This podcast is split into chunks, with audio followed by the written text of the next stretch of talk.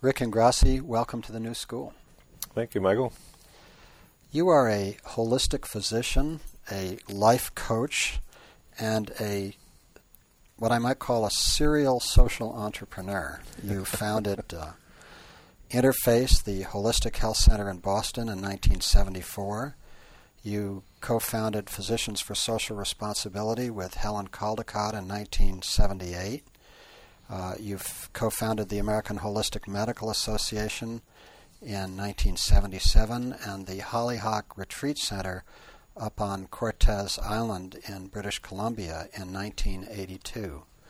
Uh, I know that you are a jazz accordion player and play the piano.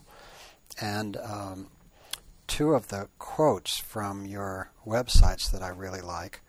One is from Dostoevsky, the quote, a beautiful quote that says, Beauty will save the world. And another that says, If you want to support social change, throw a better party. Mm-hmm. That's me. So you're interested in the role of collective joy and social change. Tell us a little about that. Yes, well, I'm a child of the 60s and uh, was in college uh, from 65 to 69 at Cornell University. And I, uh, you know, I, I, became radicalized by the consciousness of the time. Uh, I think some of the psychedelic drugs I took probably helped as well.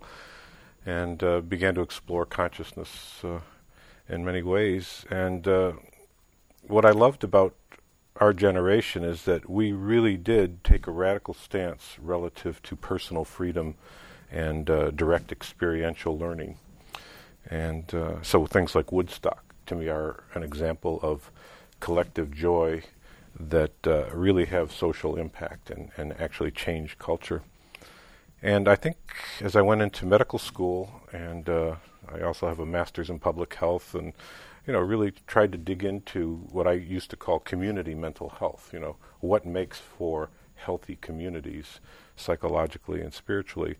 Uh, over the years, I just became convinced that the experience of collective joy, I mean, obviously, happiness on a personal level is very important, but I really feel that uh, our generation, the 60s generation, had made a breakthrough.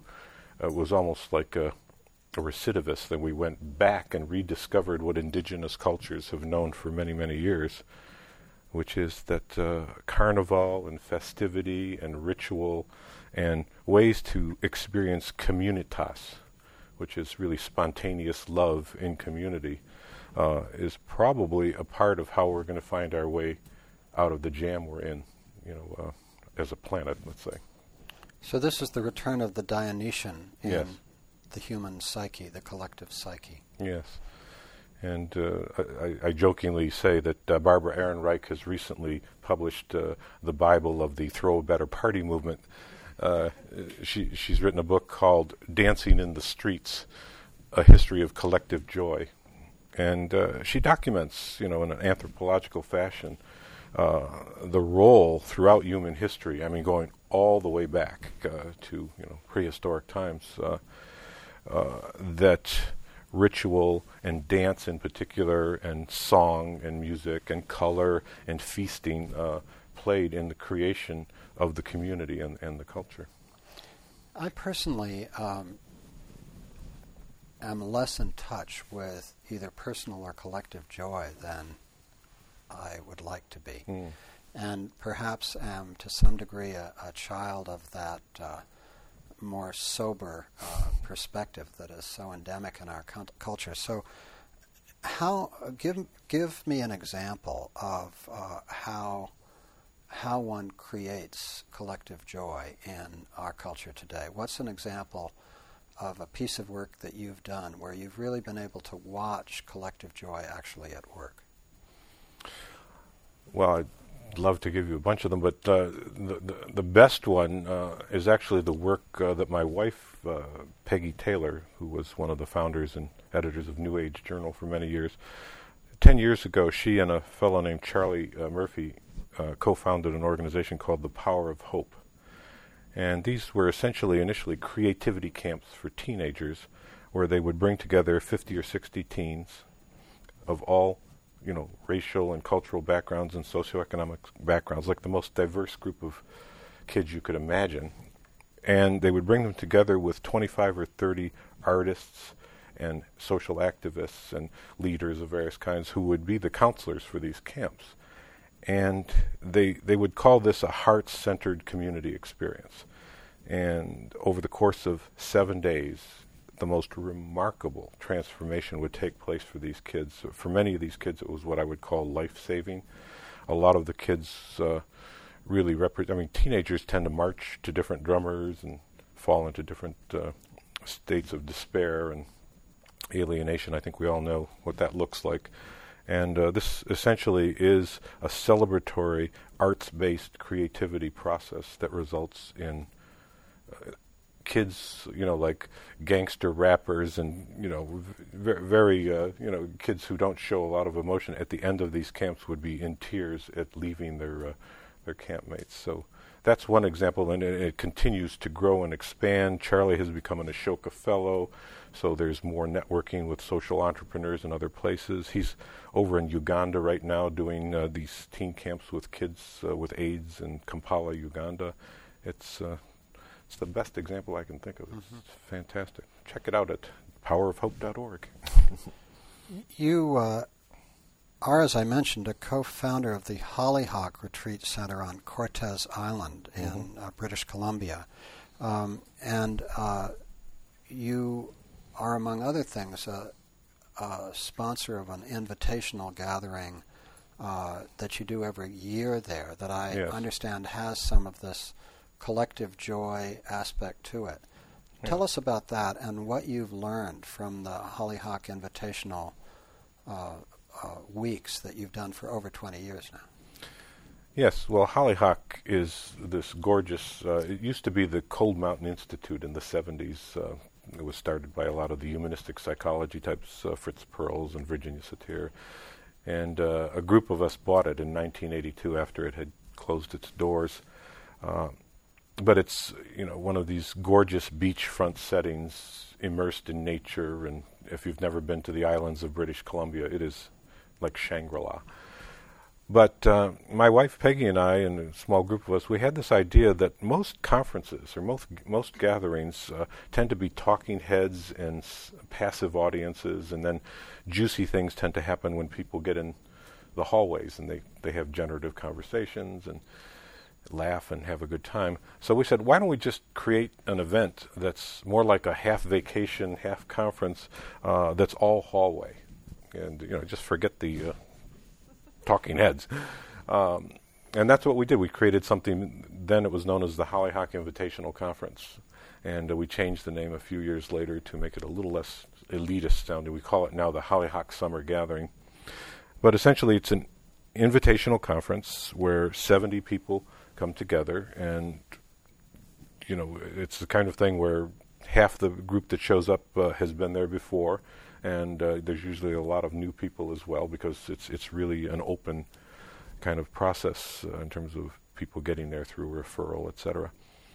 And uh, the beauty of it is that over 21 years, since the focus was be together, you know, be as authentic and relaxed and open as possible, and to come from a place of deep heart as well as you know deep intellectual uh, engagement, uh, a field, you might say, a field of love has emerged, you know, so that when you step into this space, and we, we've done it now for 21 years, the field is very strong. You feel safe, supported, and encouraged to, uh, to go for the deepest meaning that you can find in your own life and in the uh, collective. Now, we do this through a lot of very fun kinds of activities. That's the reason it's, it's kind of uh, an experience of collective joy. We have plenary sessions where people present their best and brightest ideas in the morning. Uh, that's usually surrounded by, you know, yoga, meditation, prayer, uh, spiritual work, uh, very eclectic and ecumenical. The afternoons are open to, uh, well, you know, open spaces where people say, "I'd like to present a workshop on death and dying," and somebody like the, uh, somebody like Rachel Raymond might come and and do that. Um, and then the evenings tend to be storytelling, except it's not a professional storytelling teller telling you stories. It's us participating in the storytelling, an open mic or a talent show, which tends to be the usually the most jovial evening of the night. You'd be surprised the hidden talents all of these creative people have. Um, a uh, well, I guess I'll call it a kind of a Dionysian dance evening. Uh, we tend to have lots of uh, drummers. I mean, really good drummers on Cortes Island and musicians. So there's music and dance. Uh, we have oyster barbecues, fantastic natural gourmet uh, foods. Uh, Hollyhock is a very nurturing environment. So that after a, a week, um, with no agenda other than the theme of the conference, for instance, this year's theme is paying attention to what matters most. Well, there's a lot of answers to that uh, question for people, and uh, but the point is, by the end of the week, everyone feels nurtured, supported. Usually, new connections have, and relationships have been made. Uh, sometimes projects come out of, of these exchanges, but that again, it's it's kind of like releasing the outcome and just being together. So that would be the Hollyhock Summer Gathering example. So, and you say that in, in your world that there are these two examples, the Power of Hope and the Hollyhock Summer Gathering, are one of many, many examples that you could give. In other words, you, you live in a world where you see the world as uh, consisting, at least in some significant part, of these opportunities for creating communitas, community, and for uh, generating collective joy. And the power of collective joy, aside from just the joy, mm-hmm. is that it really, in your view, facilitates social change. Yes, I. Uh, I mean, without going into detail, I live in another island community on Whidbey Island uh, in Washington State, near Seattle, uh, where uh, you know there's 12,000 people on our end of the island who uh, find ways to create. Uh, for instance, we invented the the coming of the whales day. every year, the gray whales from Baja California drop by my village and hang out for two months and eat the shrimp off the beach. Uh, and it, uh, we realized, well, this is we could ritualize this. We could actually create a celebration because there they are, you know, every year, and uh, that would be an example. It's a community that's looking for an excuse to party, you might say, but it's a party with a purpose. It's not simply trivial or you know, oh, let's get high together. Uh, although I have nothing wrong with people getting high together, it's just that uh, I, I, I have found that, and you'll see this in young people in particular, the world is trying to find its way into more loving, trust based relationships. And it turns out that the best way to get there is to give people a space to be creative and free and loving, uh, as opposed to pointing your finger and saying, you should, you know, eat vegetarian, you should. Uh, it's not about shooting on each other, it's really about celebrating life. That's beautiful. You mentioned two communities, the Cortes community and the Whidbey Island community. These are two of a whole string of islands uh, off uh, Seattle and off the coast of British Columbia. I'm curious, as an insider to that set of cultures and subcultures, it seems to me like a tremendously creative set of subcultures mm. that exist up there. I I think that's true, uh, Michael. Um, some people refer to this area. It's called the Inside Passage. You know, the islands uh, from where Seattle is going up through uh, the inside of uh, Vancouver Island. They're called the Gulf Islands in Canada, and then the Char- Queen Charlotte Islands, and then up to Alaska. Um, it's also known uh, by the native uh, community as the Salish Sea because, you know, that was their name for it in the old days. But yeah, you know, I, I don't know if you've ever lived or spent much time on an island, but uh, it's a very special kind of uh, mindset that comes uh, from living in a place where you actually know where the border is. I mean, unless you can walk on water, it's usually where the water begins. And uh, so there's a, a sense of the whole, and the idea that you are connected and interconnected to everyone in that place, and not just every person, but also all life, all the species. So, you know, when the book Ecotopia came out, in many ways, those of us in the Northwest, you know, thought he was talking about us because we have a consciousness of the environmental and ecological interconnectedness of all life, and it's it's still a place that's wild enough or has pockets of real wilderness and old growth, you know, temperate rainforest, etc. That uh, it attracts a certain kind of consciousness. You know, people who are making a choice to kind of step out of the fast lane of urban cosmopolitan culture. Not that we don't have Seattle and Vancouver and centers of that kind of activity, but uh, you know, it's it's it's a it's like another way of being, another world is possible, is the social forum people say. Actually, Ecotopia was originally inspired by Bolinas. You folks just thought it was about you. I kind of knew that, but I. I think that's actually historically true. Yeah, yeah.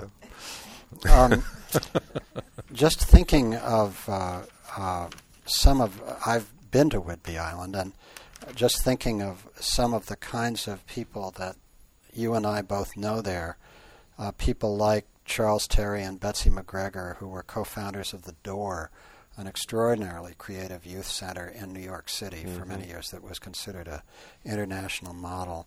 Uh, Fritz and Vivian Hull, who were co-founders of the Whidbey Institute.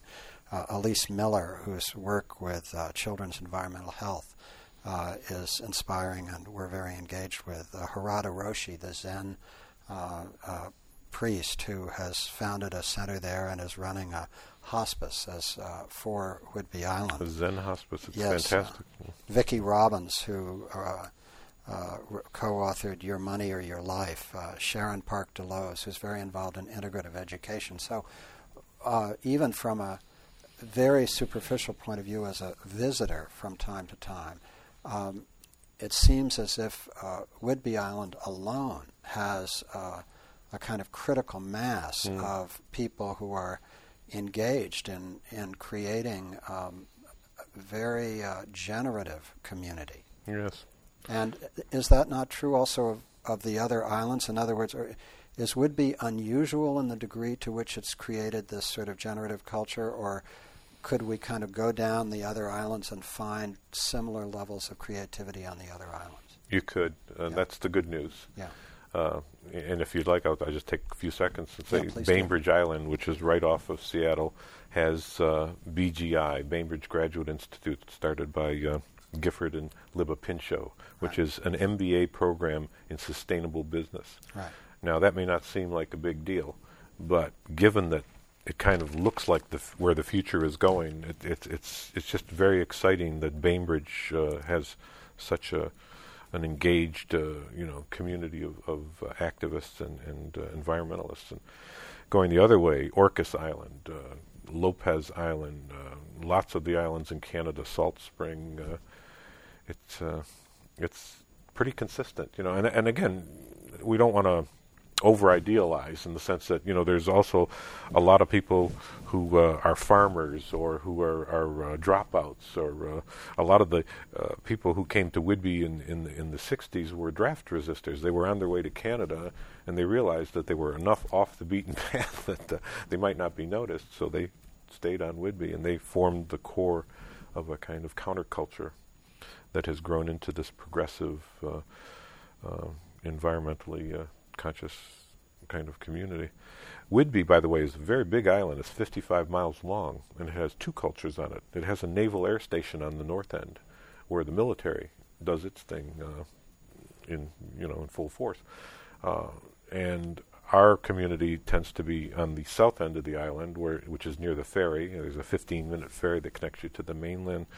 I think one of the reasons that Whidbey's uh, a bit more exciting than a lot of places that is that it's close to Seattle. It's close enough to the urban energy that you know I can be in downtown Seattle in 45 minutes, uh, including the ferry. You know, um, so we we tend to uh, want to engage more in some of the uh, you know the political and geopolitical issues that are that are happening. And on Cortes in British Columbia, it's much more remote. If you choose to live on Cortes year round, and I live there three months out of the year in the summer. Um, and spend my time, you know, with hollyhock and in, in our cabins. Uh, it's uh, you know you're you're stepping out of the uh, the, the, main lane. You know you're you're, really uh, retreating to a, a remote uh, lifestyle. So there there are different lifestyle choices uh, depending on the location of the island you're talking about. I believe Andrew Weil also lives on Cortes part time. Yes. Paul Stamets, the mushroom, mushroom guy, mm-hmm. lives up there. So there's a powerful set of subcultures strung out like beads mm-hmm. on these islands along the uh, Pacific Northwest of the U.S. and British Columbia. And because British Columbia, as I understand it, is for Canada what California and the Pacific Northwest are for the United States in terms of cultural creativity, mm-hmm. I'm curious about what it's like to live at the interface between the Pacific Northwest and British Columbia. In other words, what are the similarities and differences in terms of uh, generative culture mm-hmm. uh, uh between Canada and the Pacific Northwest? Is that describable? To some degree, it is. There is a you, there is a difference. I mean, anybody who's spent any time in Canada knows that the Canadians uh, tend to be a, a kinder, gentler people. Me- meaning that uh, you know America, the United States, uh, is a kind of looking out for number one, go get them free market capitalist culture, and uh, Canada, uh, as our northern uh, brethren, uh, is essentially a lot of people say, well, Canada is the 51st state. You know, it, it's uh, their economy is so tied into ours, and their cultural imagination is so connected to our movies and you know art forms, etc. But in truth, you know, the indigenous cultures in Canada are amazing and very coherent in their own consciousness about what life is about. Uh, so there's a lot of, you know, uh, mutual exchange uh, in terms of art and imagery and, and uh, ways to live. You know, the the Canadian Indigenous uh, peoples were famous for their potlatches, for instance. One of the most generous, you know, forms of social organization, where the sign of wealth was not how much you kept for yourself; it was how much you gave away. And uh, I like that idea.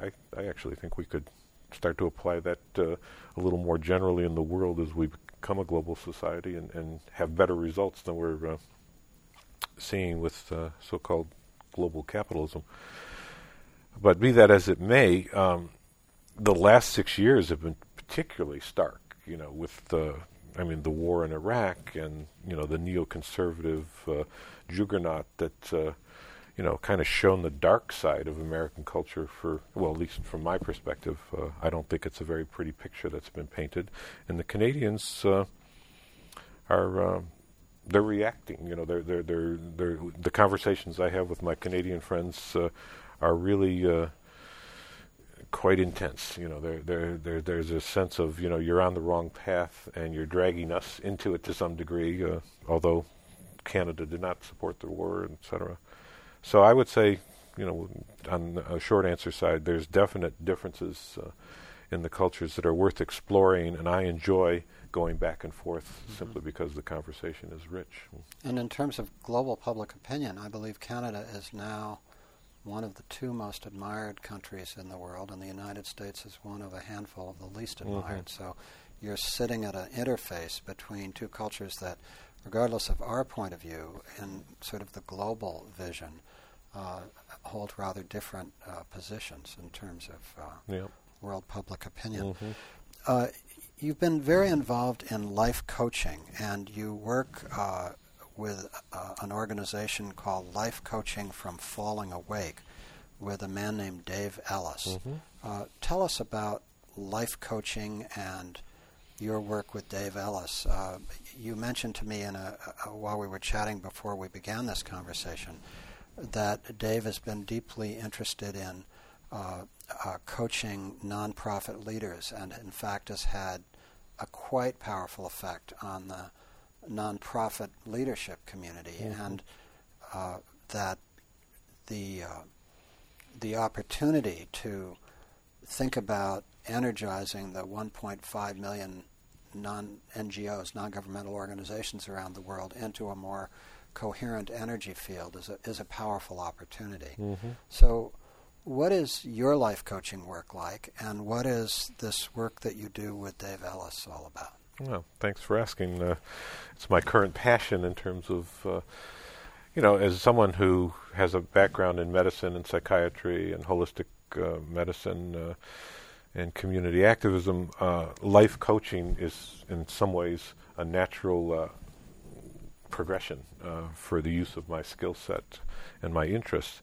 Um, I was particularly drawn to Breakthrough Enterprises, which is the name of Dave's organization, because of Dave's uh, philanthropy and his generosity. He created a foundation called the Brande Foundation, which gives away millions of dollars uh, uh, in an effort to provide free life coaching for uh, you know leaders of nonprofits who are doing uh, good work in the world.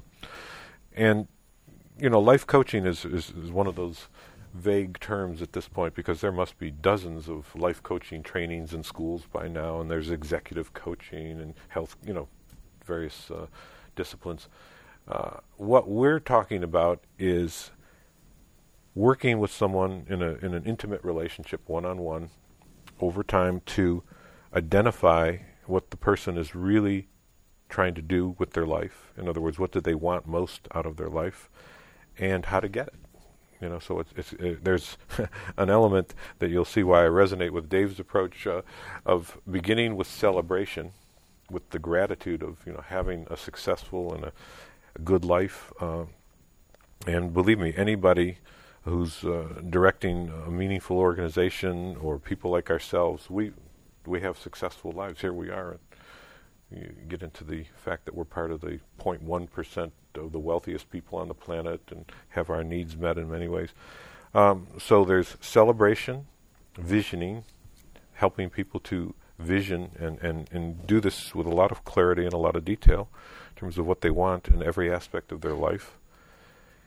And then the third phase has to do with multiple action plans to actually uh, generate. And here's the good news the way we approach it is through soulful listening so that a person is able to speak and write about and feel into what it what it means to come up with a solution or an action plan that would would be uh, workable for them. And here's the amazing thing is that when you spend the time with a person, the way it's done usually is over the telephone, since these leaders are all over the planet. Um, once a week, once every other week, depending on scheduling uh, over the course of three, six, nine, twelve months, uh, the kinds of support and transformation that people want in their lives unfolds. So, this is fascinating to me because I, I think of all the nonprofit uh, uh, leaders. I never like the word leaders a lot, I have to say, but mm. People engaged in meaningful work and mm-hmm. nonprofits. Mm-hmm. Um, um, uh, that I know who are uh, overwhelmed with work, stressed, and feel that they're doing good work, but they feel often a dissatisfaction with their life mm-hmm. in the midst of this. Mm-hmm. So, what would a good life coach do with a creative person who felt just totally overwhelmed mm. by email, by conference calls, by uh, conferences, by hundreds of activities, by not enough funding.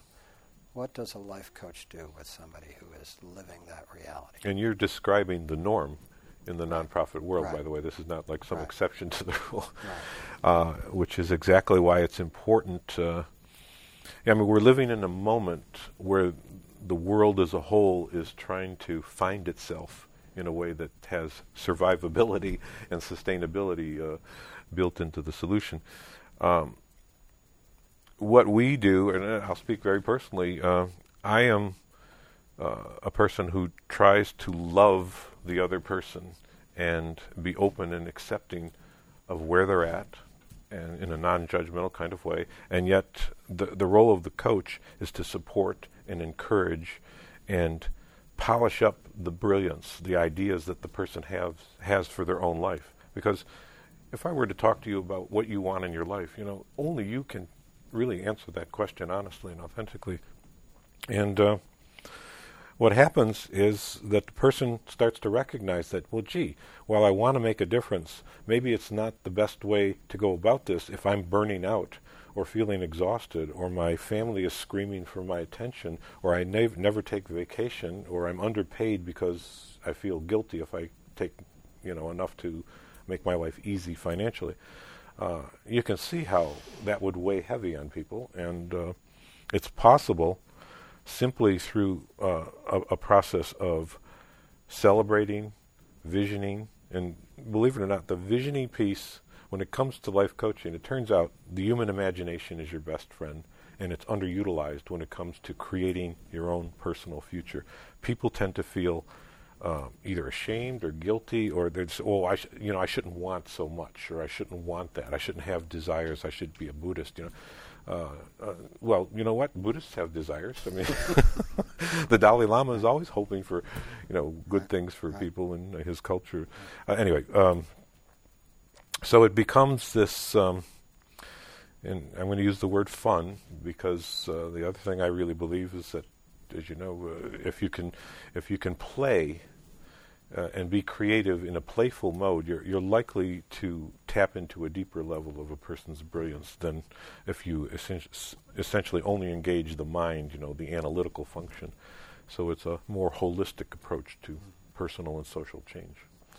Speaking of having fun, I, I often feel that I'm sort of too serious a person. I would do better and people around me would do better if I just lightened up a little bit. So, uh, as a life coach, suppose I came to you and presented you with this uh, problem that I have. What would you say to me? I would say that's easy. Okay. uh, meaning, uh, if you if your intention is right. to either have more fun immediately or learn how to right. be uh, more playful and lighthearted, uh, then then that's that's really the first step, you know. And I hear you actually acknowledging that you would like this, yeah. and uh, then the question becomes, well, what's your idea of a good time? You know, for some mm-hmm. people, it would be singing. Mm-hmm. Uh, for others, it's uh, playing silly games, and you know there are a lot. The, the, good news there are lots of uh, silly games to play in the world. My wife Peggy, uh, working with teenagers, has built up a catalog of the most amazing, you know, games that get you belly laughing uh, and uh, having a good time with either you know small groups or yourself. Um, for me, for instance, I'm a musician, so when I think of having uh, fun, a lot of times it involves making music. Mm-hmm. You know, for other people it's dancing. You know, for some people it's sports. Uh, but my point is that if you really want to lighten up, it's it's it's uh, it's your it's your God-given right. You know, your birthright to uh, play and, and enjoy your life. So I would fully celebrate what life has given me. I would then vision what I hoped for for however many more years I'm given. Mm-hmm. And then I would make different plans in different parts of my life for those different pieces that I was interested in. I would feel my way into that in a real way. That's right. Uh, and then the third piece was uh, well, that is the third piece. Well, it's, it's the, action. The multiple plan, yes, action plans. You see, but the the key here, Stephen Covey says it very nicely. He says, begin with the end in mind.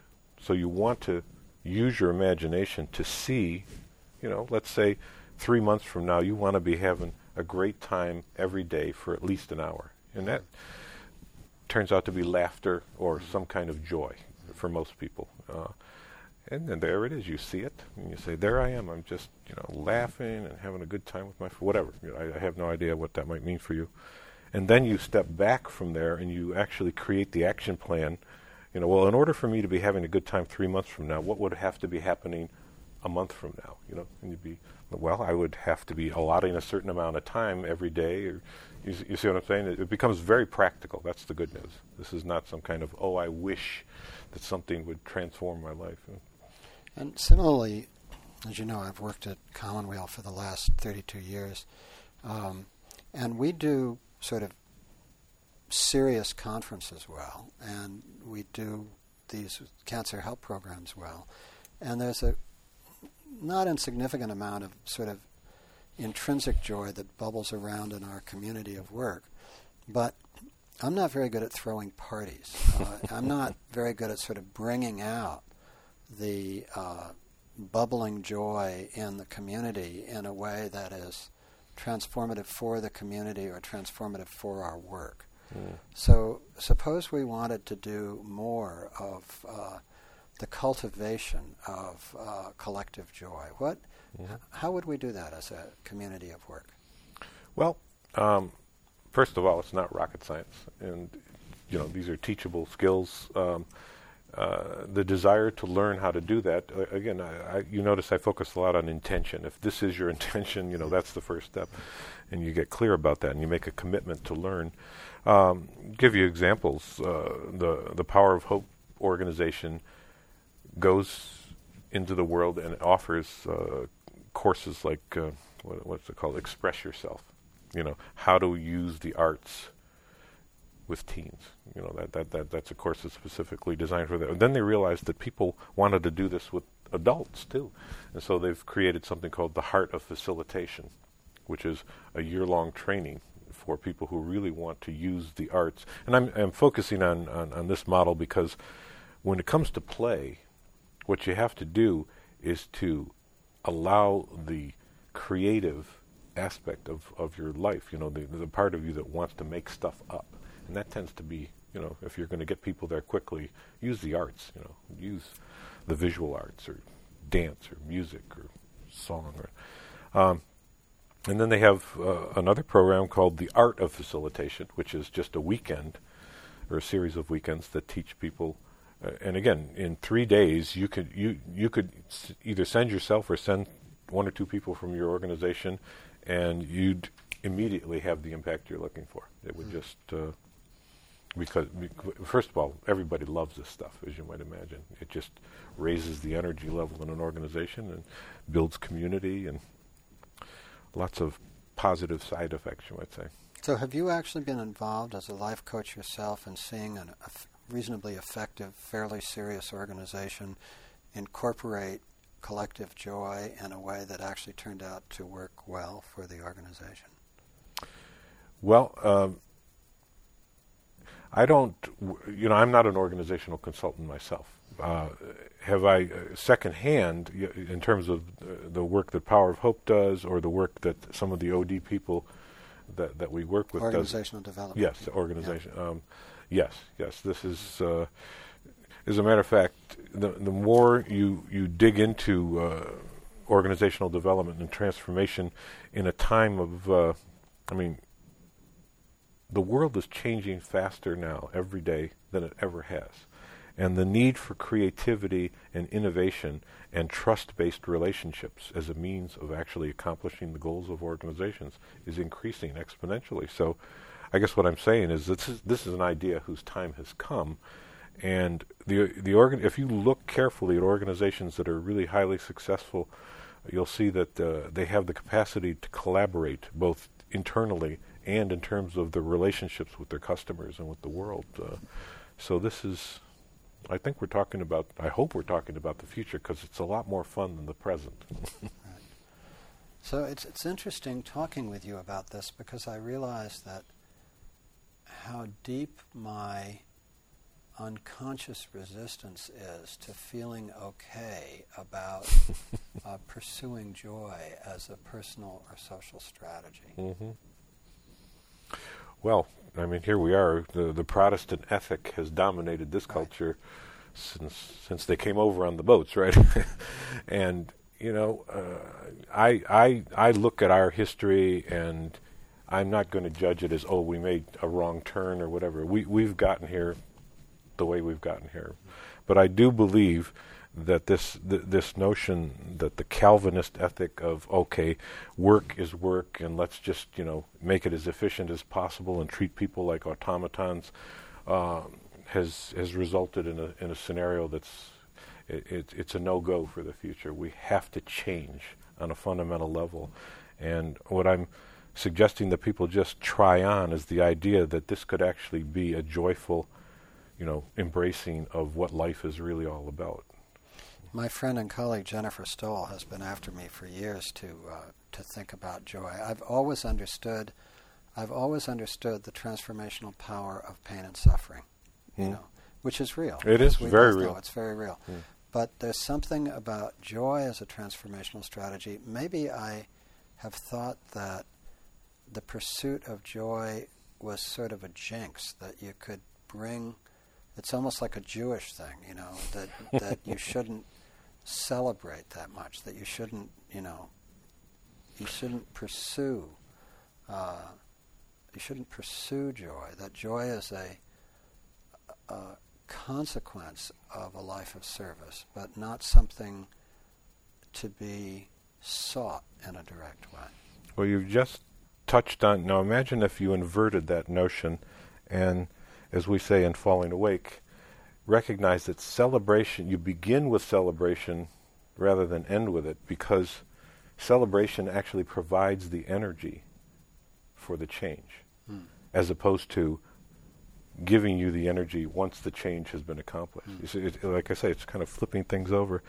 What, what I really, uh, w- if you get a chance to read this book uh, by Barbara Ehrenreich, uh, Dancing in the Streets, The History of Collective Joy, she is so careful to show how, you know, in the old days, you know, pick a, an era prior to industrialization, festivals were the norm. I mean, people had holiday. You only worked, you know, to eat and take care of business, and then the rest of the time was play and they came up with all kinds of religious and other you know rites and festivals uh, excuses to have parties you might say now one of the things that happened is that during these festivities and carnivals and, and uh, celebrations uh, the fool or the, the playful spirits w- would would essentially poke fun at the powers that be.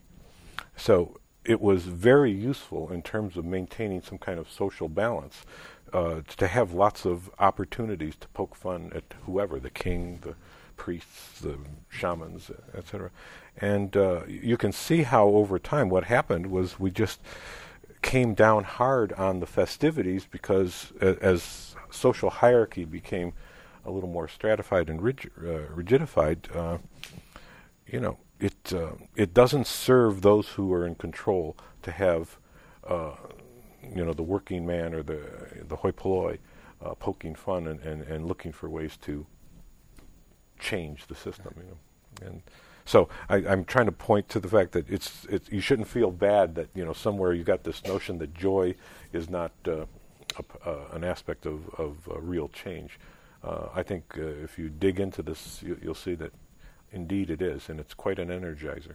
And sort of reflecting on myself as, as I listen to you talk about joy, I realize that it's not only external social control that suppresses joy, but that I have internalized within myself mm-hmm. a system of social control of myself mm-hmm.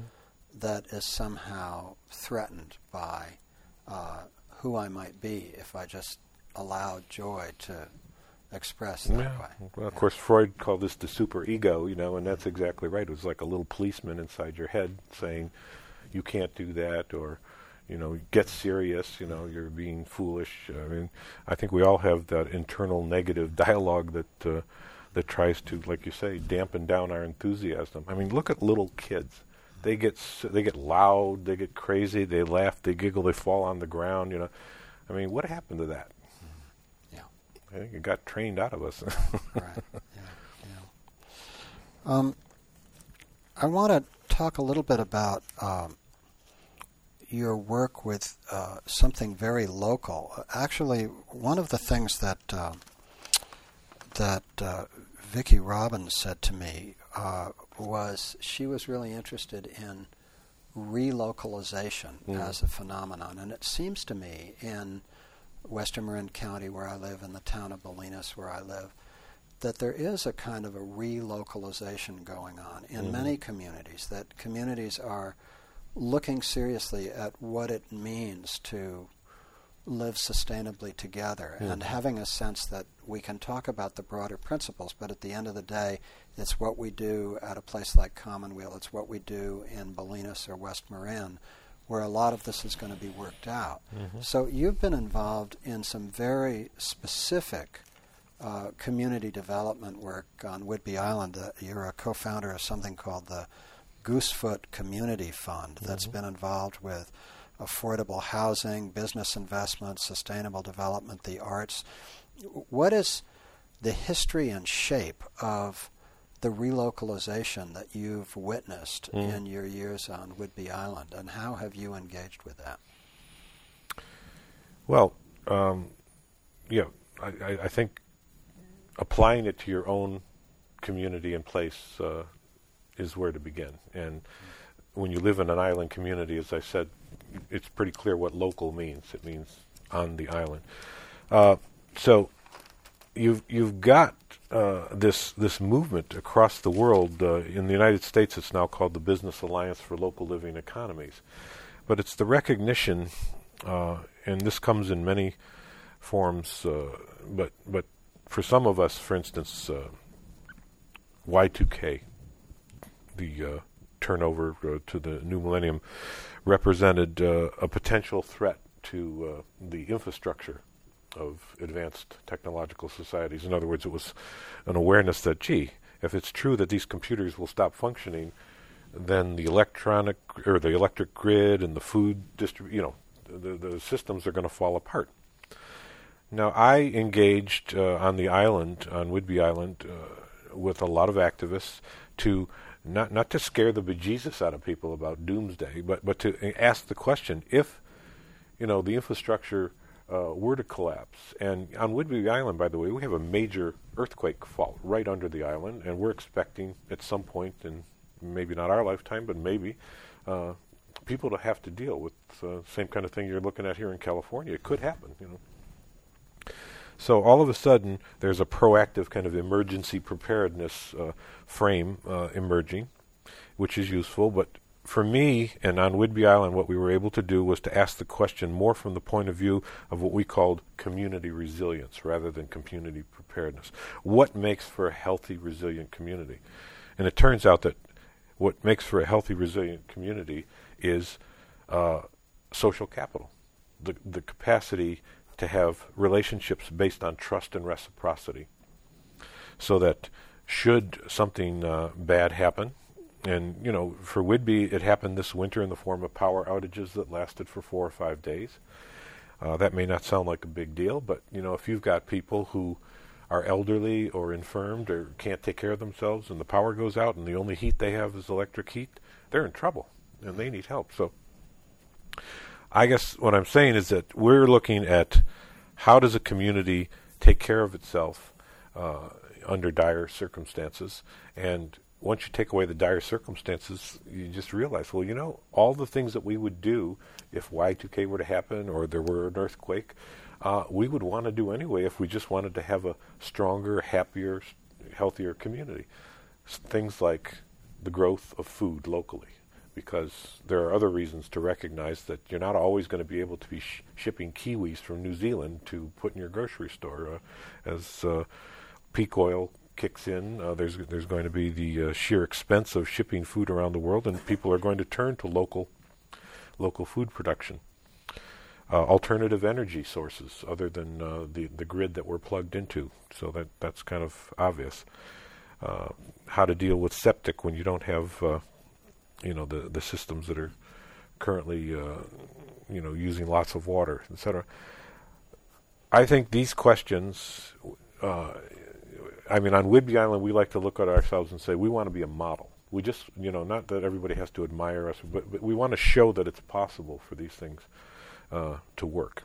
And uh, there are lots, hundreds of other communities all over the country, and I would say all over the world, who are uh, engaging in social experiments of one kind or another to move toward uh, local economy and sustainability. Now, these different ex- experiences, and I, I must say the town of Bolinas has many of the same functions, but one of the things that has long struck me about Marin County in general, Mm-hmm. and actually West Marin in particular, is that um, we punch below our weight class in terms of the differential between the collective consciousness, which is very high, and the collective achievement of moving toward real Mm. integrated models of this.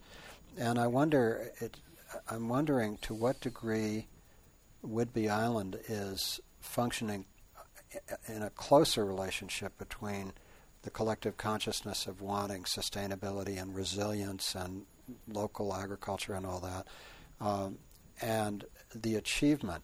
It's interesting in West Marin. Um, for example, we have a very vibrant uh, uh, local agricultural mm-hmm. uh, uh piece of work, and we have organic.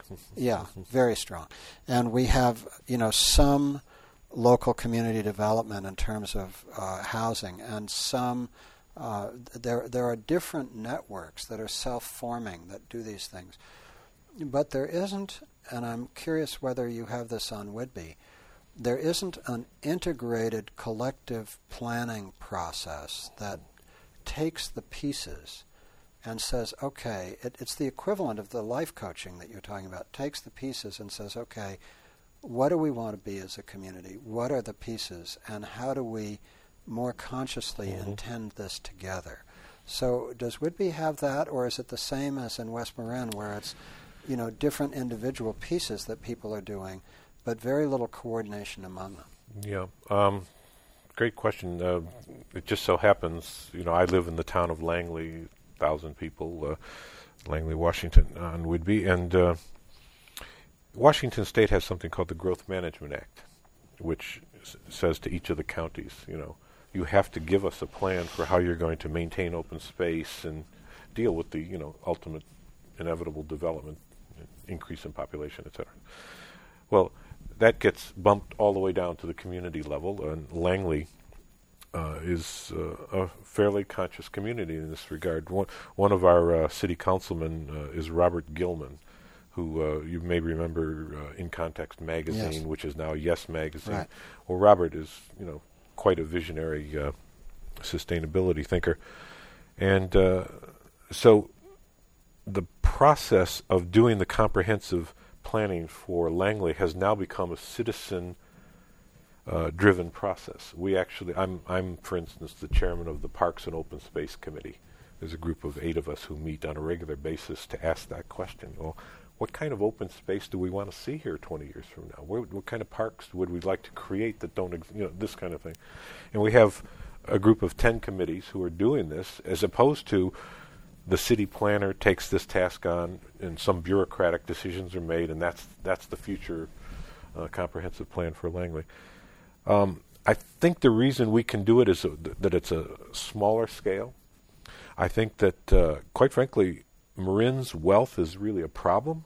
I agree with that. You know, one of the things, wealth has this paradoxical effect of giving people the sense of insulation from, like, I don't really have to talk to my neighbor because I can afford to buy the services I need. You see what I'm saying? Right. And I, I don't mean this as a judgment about Marin. I love Marin. The women who came up with the idea of preserving most of the green space here, they should be like declared saints. I mean, it was just a brilliant thing that happened in this place. And I, I obviously my daughter lives here, and I work here with the, the life coaching work, so I love spending time here. But in general, I don't mean to single out Marin County, but uh, wealth becomes a barrier mm-hmm. to the kind of community conversations that create collective visions uh, uh, and allow people to energize them. Because uh, you know, talk is cheap. This is this is actually like work. It, it, people have to dedicate time, energy, and money to creating the future that they want.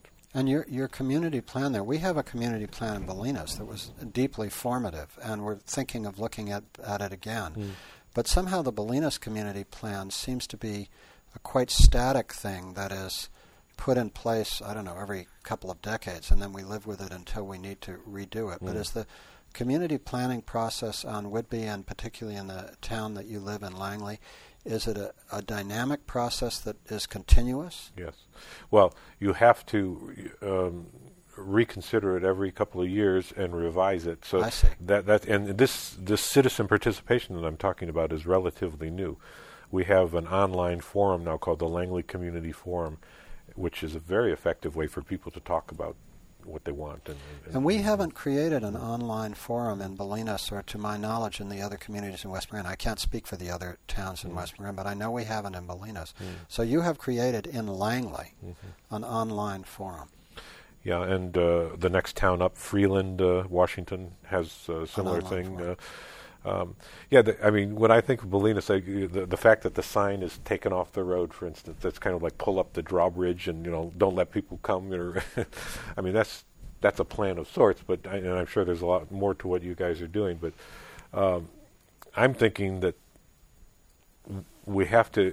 Bolinas is enough of an island, you know, socially, to uh, to really be, you know, a great example and model. I would encourage you to uh, to engage. Well, what we do have is the Bolinas Hearsay News, which Michael Rafferty started 30 years ago, oh, which yeah? comes out three times a week, and its motto is, you know, every citizen a reporter. So we all yeah. you know, kick in. But at this point, I've, I think that it would be really useful to, to have an online process that well was part of that. Yeah, it, and it's pretty uh, straightforward to create that kind Yeah. of thing. Now the software is free and available, and you know, Yeah. Leadership is needed. Obviously, somebody has to pick up the ball. My last line of questioning for you is um, about your interest in the internet and the World Wide Web as a, a tool uh, for the kind of collective change that we're seeking. And um, tell me just about um, how you have come to see uh, the the internet as uh, as an organizing tool, and what what are the most creative uses of it from Mm. your perspective in terms of social change? Well, that's a big question, uh, and it's been in my mind uh, since the 60s. Uh, I was uh, influenced uh, and, and uh, mentored by Marshall McLuhan, uh, the fellow who wrote The Medium is the Message uh, and coined the term uh, Global Electronic Village, uh, And by Bucky Fuller. and by correct? Buckminster Yeah. Fuller, uh, who I worked with on the World Game for Right. six, seven years. Uh, again, these these are uh, two geniuses who were looking at the relationship between culture and technology and recognizing that it was a virtual loop that they essentially influenced and shaped each other. And we happen to be living in a time of technological change that is so rapid that you know the best and brightest uh, are all holding on with their nails, uh, myself included. And I am totally an information and knowledge junkie, so I've done my best, and I can tell you, I'm drowning in the sea of new information and understanding. But this is a great uh, time to recognize that the nature of relationships, one of the few things we've not been able to commodi- commodify, are human relationships, and I think that's the good. That's our saving grace. Uh, the way we structure business, economies, and uh, society is transforming uh, as a result of the internet, in particular. I mean, it's not just the internet. You know, it's satellite communications and our capacity to connect uh, globally at the speed of light the opportunity here, and again, I ask all of us to reflect on what's really happening in our lives and notice that we use email to connect with people, and notice that things like Google are a result of relationships based on trust and reciprocity. Google generates the information it generates based on people's use of websites. You, you see what I'm saying? That, that, that, that we are now experiencing what's called mass collaboration on a on a global scale, so that this is going to transform all of our lives in ways that we can hardly imagine. Now, if you look at where new wealth is being generated, you notice that most of it is electronic. It has to do. I mean, look at the billionaires, and you'll notice that they're under the age of 30, and they're all computer wizards. They're called the digerati. You know, this this new new, new class of video gamers who are really clever, uh, you know, creative uh, people. So we've got the net generation coming along who have grown up with the internet and understand the power of trust-based relationships, as opposed to, you know, my generation and, and the world for the past 300 years have have have built our wealth and, and our power on the idea of social hierarchy and and the limitation of uh, human exchange. In other words, the way you you get to be a powerful, wealthy person is you create a boundary and you charge people uh, to use whatever it is you have within your boundary. It's called intellectual property or personal property. Uh, the future, the 21st century, is going to be so different by the time we get to the middle of this century because digital information creates this mass collaboration. It's what's called the wisdom of the crowd by one author, which I think is a brilliant way of talking about collective intelligence and co- collective wisdom uh, as a source of wealth, real wealth. You know, the the ability to make a difference in the real world. Uh, so for me, I'm very excited because I just uh, McLuhan was the person who showed me that you know somebody or some group of people actually actually has to ask better questions about what's what's the impact or the potential good of a technology on the world. And I think uh, the communications revolution potentially could really liberate us. You know, speaking of that uh, new generation that has grown up uh, with uh, the internet and the World Wide Web and uh, and its uh, understanding of trust-based relationships, I was talking with my wife Cheryl Patton the other night about um, just some of the younger people we know in the Commonweal community, particularly those involved with the Commonweal Garden, where there's just a whole bunch of amazing young people who are, mm. are working there. And and I, I, I said to her that I had the feeling that we were finally meeting the generation that we'd been waiting for, and that uh, that uh, when you and I were chatting before we started this conversation, you talked about um, the the consciousness that was created in the 60s, and I don't remember exactly what you said, but somehow that we had reached the point where what we were trying to do in the 60s had matured to a place where real social transformation might be possible. I don't know if I'm paraphrasing you right. And what strikes me is that that there is I don't I don't want to put it on a single generation because it's more than just generational. Mm-hmm.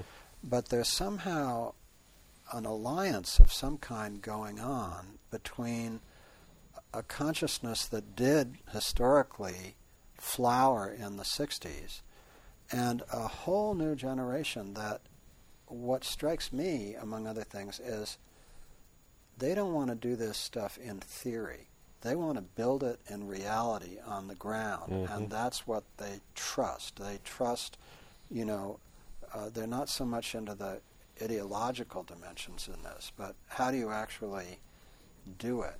And I guess I just wonder, n- not to predispose you toward any answer, but what is your own felt sense of what our opportunity and responsibility is as the folks who came of age in the 60s, and what resonance are you finding for what we discovered that was of value? Because a lot of what we discovered was destructive or not helpful. Mm-hmm. But what is it that we found that was of value that, in your experience, may be finding resonance in younger people? Mm.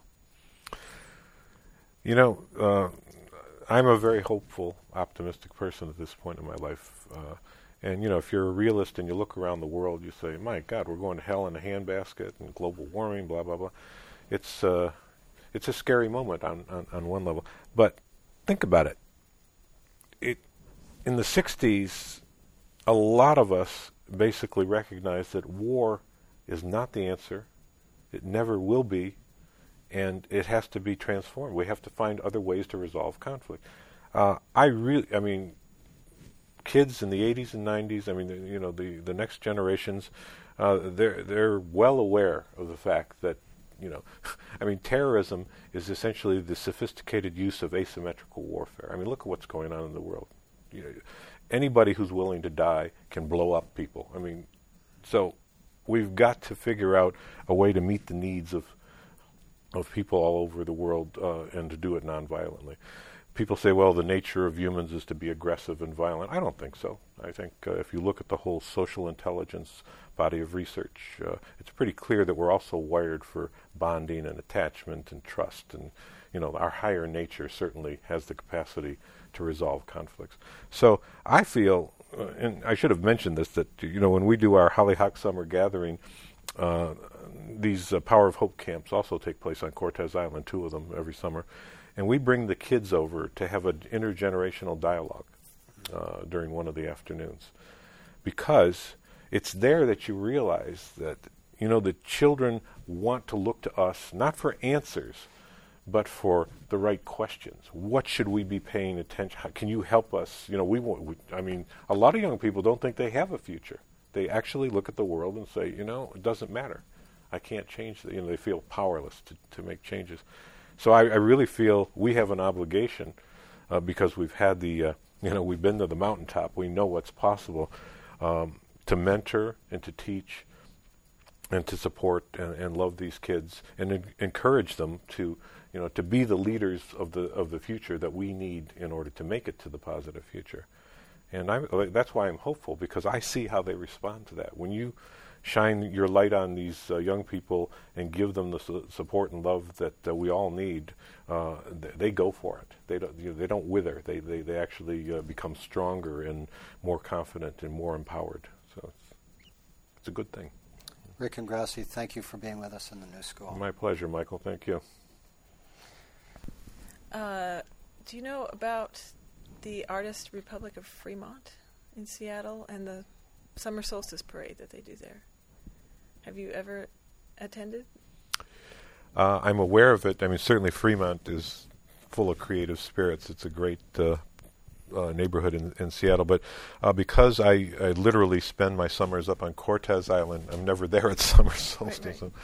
But uh, have you been there? Yeah. Oh. what what they do there um, involves the whole um, the whole community. Anyone in the city can come, or in the islands can come uh, and for several weeks beforehand, about three weeks beforehand, they find um, a space. From year to year, it kind of changes a building that's empty or something, mm-hmm. and they completely take it over. They do a similar thing. They they're teaching classes about how to do the arts. They mm-hmm. invite people of any age. So kids are especially encouraged at certain hours of the day when there are people there teaching things that would be of special interest to them.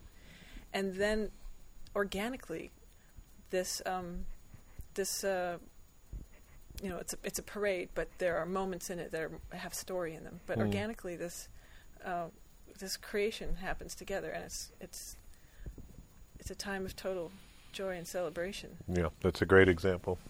And uh, Power of Hope uh, participated in one thing that Fre- uh, Fremont is, you know, kind of one of the hippest communities in, in Seattle, and uh, they did a S- Save the Salmon Day, and uh, the Power of Hope teens spent two days making, you know, uh, kind of a, a salmon float and, and, and costumes and using the arts, and then they participated in, in a larger uh, Fremont event. That's a re, you know that's what I mean by collective joy as a f- force in social change.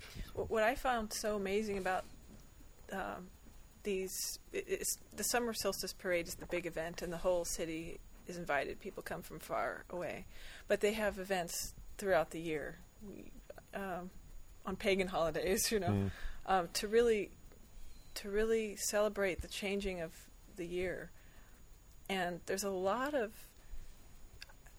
there's a lot of storytelling that goes on. I mean, mm. um, in the summer solstice parade, they're they're honoring the, re- the return of the sun, and there's always um, there's always a great story that goes with that. But for the for the children, they're really part of not just a, a big theatrical, but they're seeing their community come together in a way they don't see the rest of the year. That's right. This is an amazing time for them. Mm-hmm. They see people that don't know each other that are helping each other build. Th- I mean, it's all happening in this big space, so everyone's sharing things, helping each other, and for the people that live in that community, I think that's those events are kind of the foundation of the community. When the event's over, people are still connecting because of this powerful experience that That's they've right. had together.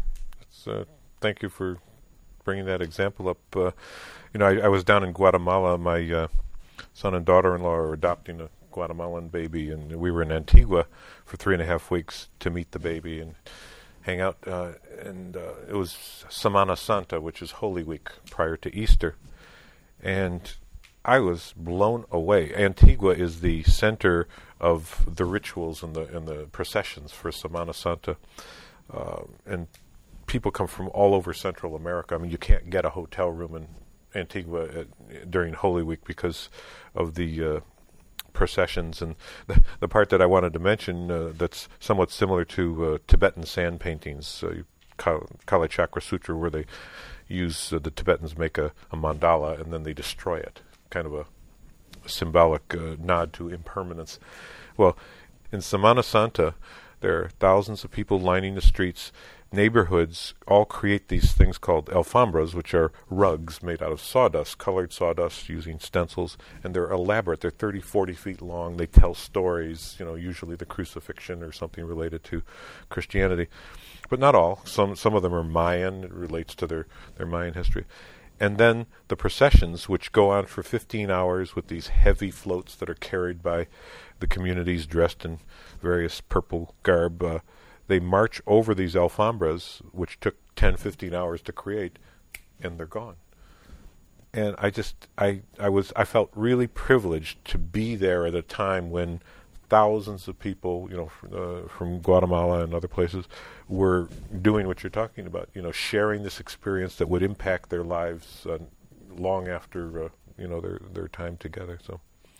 I, I, what I wanted to ask about was how how you've seen the power of story um, bring a community together, or mm. what that does to a community.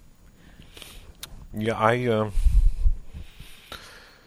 I think I'm glad you're asking that question because uh, not having specifically focused on that, I, I actually think this is all about the power of story. That uh, I mean, if you think of cosmology and how humans make meaning out of their lives, we tell stories. You know, this is who I am. This is where I come from. This is where we're going.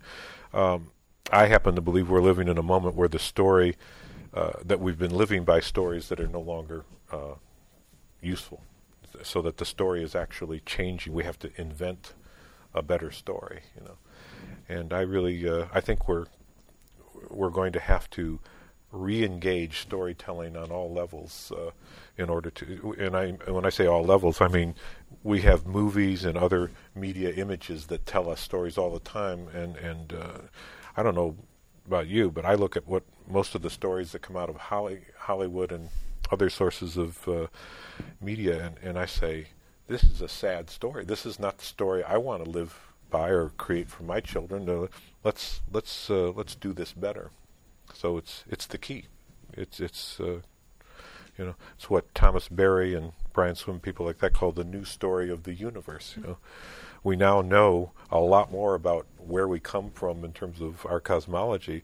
Well, let's let's create a world that actually reflects that uh, beautiful story of evolution. And a shared story and an enduring story. Mm-hmm. Thank you.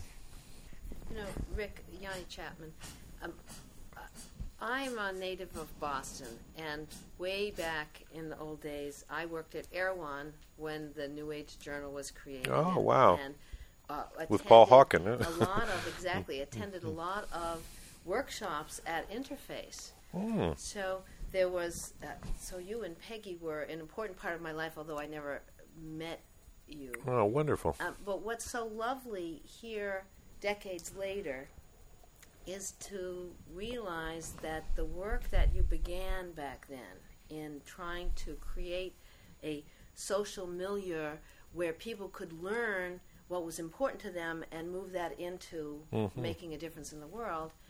Uh, to be sitting here today and seeing how now that has moved into um, the culture mm-hmm. in a in a way that's it's infused everywhere. So maybe the the town of Bolinas doing its work, the the different communities that you're speaking of in the islands to the north, that that that it brings hope in that there are these collective communities working on that. And I think, Michael, your idea of some kind of an internet connection connecting those communities so that everyone isn't reinventing the wheel. Mm-hmm. But there's so much more collaboration, so that gives me a lot of thrill. I just wanted to say that. Oh, wonderful! I'm really nice to know that you yeah. shared some moments with us there because that was those were fun days. Absolutely. Yeah, I really uh, the the the power. You know, I'll say this very simply. I think the networking potential that we have. The, the, way of organizing socially is a return of the feminine.